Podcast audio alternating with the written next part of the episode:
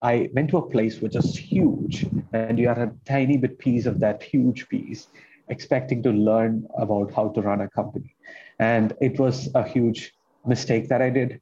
It was a great place, but it was not aligned with my objectives of starting up.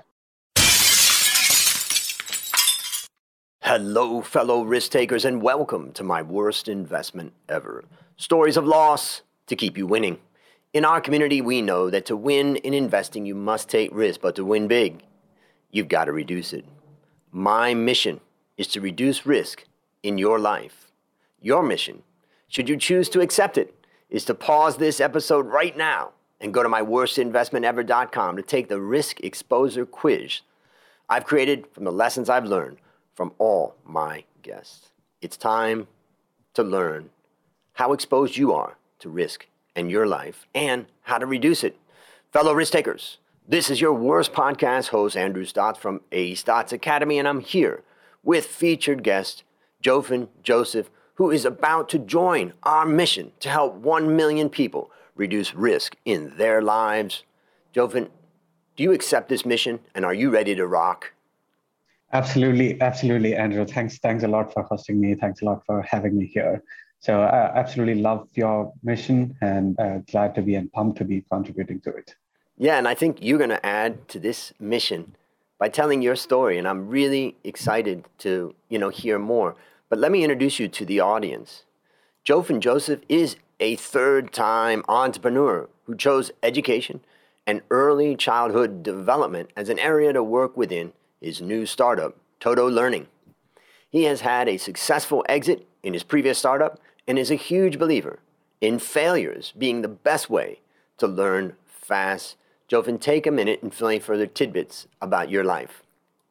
Sure. Thanks, Andrew. So, um, yeah, so I have been in the startup space for a long time, close to 10 years now, and been, been building different startups. One startup right from college, with a not so serious attempt to start up. Then went out to work for a couple of years, then started again in the data analytics software space, got that company acquired and in 2016 and started building out this was a us based company and uh, started building out that company's india operations and during that time my first child was born three years back and that changed my life again so the first was in 2012 when i got started with my startup, and the second was in 2018 when my child was born, I would say. So um, that got me interested, curious about early learning, early childhood development, parenting, how to do that. So um, uh, started reading, researching a lot, which got me to starting off again. This time in a very different space where from what I'm, I, I was used to. This time in, in learning, development, childhood parenting space, and that's what I'm doing right now. So now I am this guy who's sitting between a bunch of educators, teachers, ideating every single day how to make lives of parents easier and lives of children more fulfilling and fun in their early childhood years. Mm. So I play a lot with toys. I play a, a lot with little bit of children toys every day of my work life, and it is there's a lot of fun. I, I find a lot of fun there. And what would be like the the ideal client of yours, or the ideal customer? What would be their you know their pain points or what it is that they're struggling with that you can you know try to solve through your your company and your solution? Yeah so parenting is much more of an important topic than it is given the importance. So see 90% of brain development happens before the age of 6 and it is proven physical brain development, right? And 90% of the time of a child, a normal school going child, is actually spent at home, mostly with parents. And another fact is early childhood, in, in early childhood, learning is continuous. It doesn't happen over a two hour lecture. It is continuous, every single experience matters. If you bring in all these three points together, parent becomes the most important educator in a child's life when 90% of brain develops ironically parent is also the most undertrained educator a child would ever meet in his or her life, right? We want to change this. We want to give parents the awareness or better awareness about their children, better knowledge about parenting, and the tools to do effective parenting and home learning. Mm. So that's what we are up to. So our customer is parents of young children below the age of eight and especially people who are first time into parenting getting into that experience etc. So we are building for them. So we are we are actually building for the parent-child relationship. Wow. And and when someone signs up for your service, they're going to be getting some app and they'll be getting some actual materials that they'll receive or what is it what is it like for them? Yeah, we have both. We have a, a free and open mobile app which you can use to understand better about your child's learning stages, etc. It'll give you suggestions of activities and other things which you can engage your child with. It has got these little bit of challenges that you can take for seven days, 14 days, etc., which will make you a slightly better parent over that period of time. We don't give you lectures over the app. We don't give you videos over the app, etc. It is all experience that we provide over the app. Got it. We also have a guided home learning where you get a personal mentor to take you through the whole process, as well as physical learning packs, which you can actually use at your home. So it's a it's a solution across the space. So you can start with the app. If you want to, you can move into the more detailed solutions. And for the listeners out there, if you're interested, you can go to I'll have a link in the show notes to totolearning.com slash app. And also I believe you've been kind enough to give a 10% discount code, which is friend of Toto, which is will be in the show notes, so you can go into there if you're interested in learning more. One last question about this. From your vision, you know, and you're you're a startup, you got you know a long way to go, you got a lot of things you're putting together, but you've got a vision. Let's imagine that a young couple, a husband and wife, have a young kid. They're the perfect age for what you provide. They love it and they implement it over a series of years or whatever that period of time takes. And at the end of that period, what is the promise? What is going to be great about that kid or that parent or their relationship with their kid relative to if they didn't do what you provide? Yeah, so great question, and thanks for asking that, Andrew. So, two things. For the parent, there is the short term and the short to mid term impact of just being a better parent, right? So just being more emotionally better at parenting, take off all the stress out of parenting, take off all the hard parts of parenting and make it easier for you, right? Mm-hmm. You really think about it, you might be struggling to take care of two kids at home, but a teacher does 30 kids easily at a school, right? Because they have their tactics. We are trying to give you those tactics of doing effective parenting and better connecting with parents. So we want to make child time your best time right? So, and that's the promise for the short term for the parent. For the child, a great childhood actually builds the foundation for everything in the future.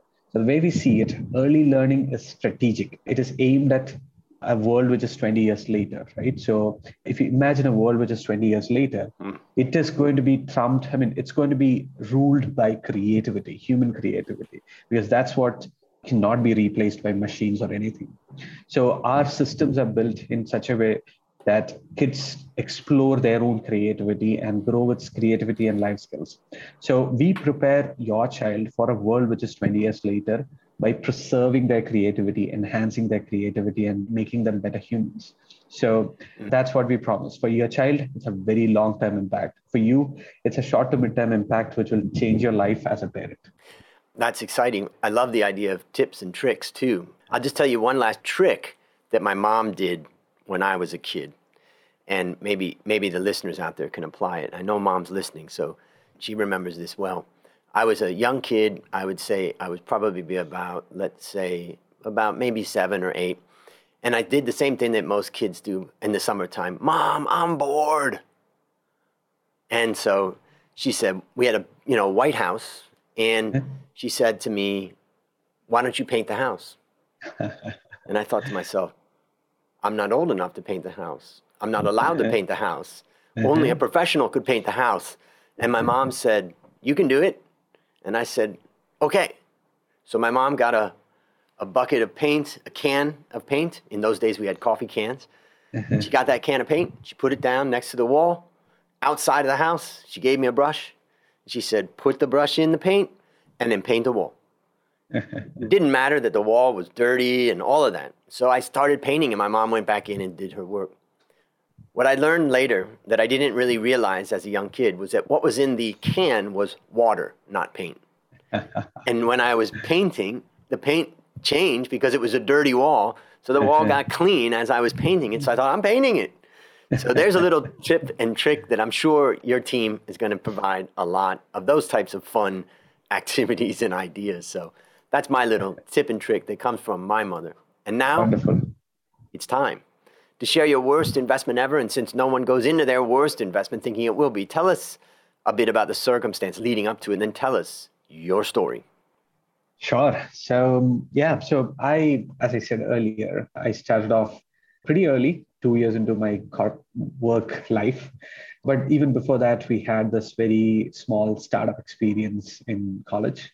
So ran a ran a small little services software services startup for three years, and from the second year of college to the fourth year of college, served a few customers, built websites, etc. Then at the end of the college, we decided to okay part ways, go to some place, work, gain some experience, gain some money, and then come back and start up again.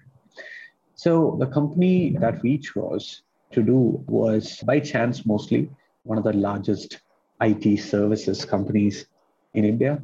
So it was a great place. It was a wonderful place. In there, a huge lot of exposure to the world out there, and great teams, great people to work with, great culture in the company, everything, right? So everything was great. So six months down, one year down, I was having a blast, a great life.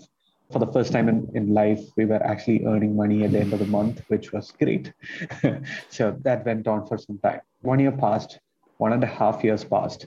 And then it started hitting us that we are probably not doing enough, right? We were probably doing more in terms of having fun, building stuff in college than in a work life, right? So every day we would come back from work thinking that, okay, what have I done today? It, not much, except for the fact that we get the salary at the end of the month. There's not much that we've done. And if you think, what is a learning that you would take into the, your, your future startup that you would be building?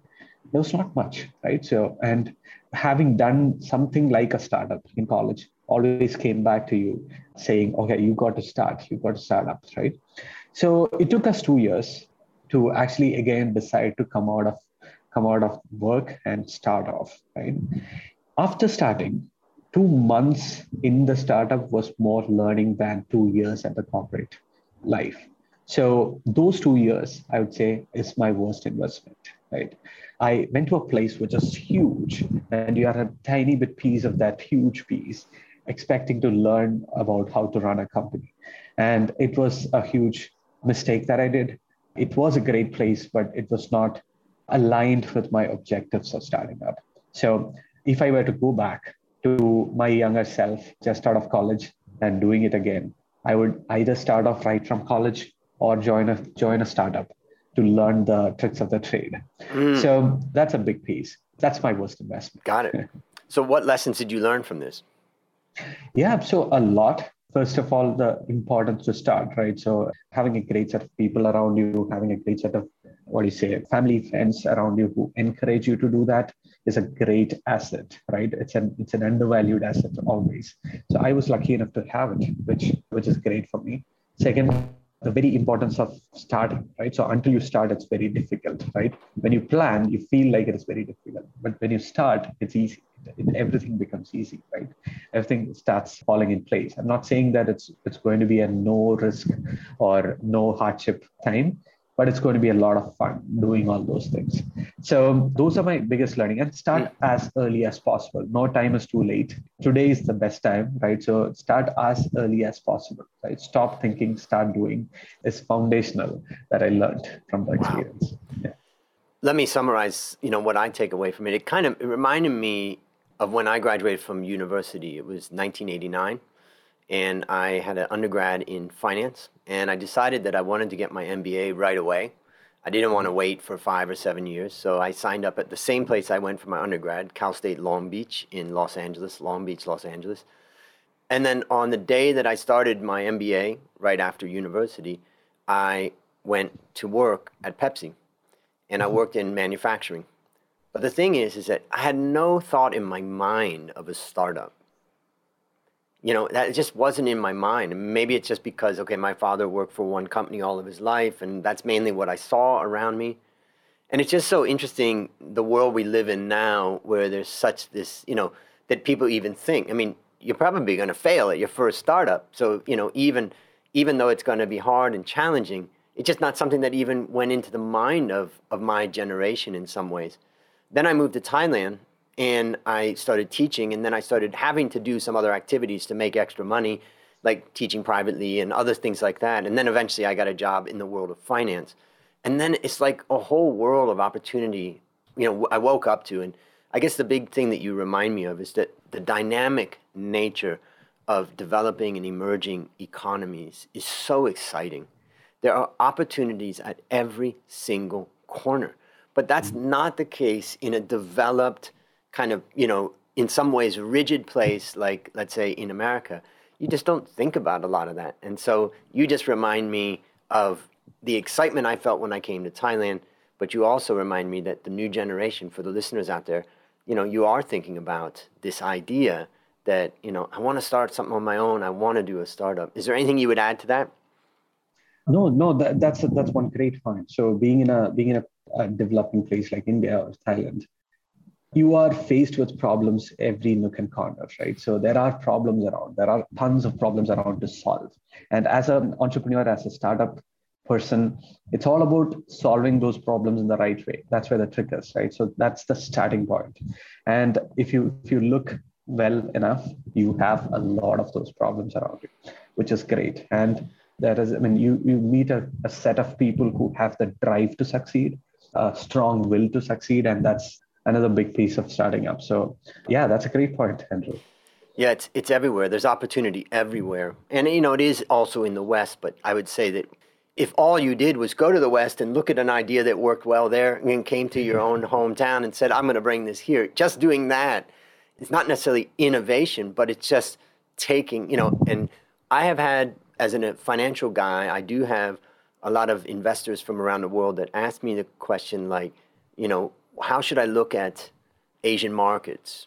Mm-hmm. You know, is it over? Have they already developed, or what, what's going on? I just said there is so much opportunity, and there is a population that is striving for more. They're striving. They're complaining.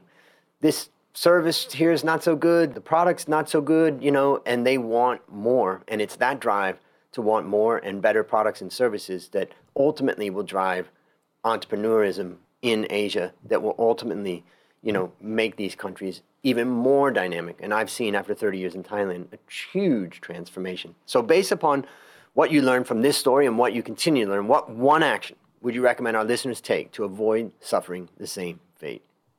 Yeah, so I'm very sure the, the situation that I had while I was in the corporate working, there are a lot of people in that situation, right? I speak to a lot of friends who want to start up, who want to do something, but they're they're stuck in that journey of like every month and fed paycheck right? So there's a lot of comfort there and they're stuck in that comfort zone. So the one thing that i would say is start. Nothing is as difficult as you think it is once you start right? So um, that's a big thing right? So you you just get started.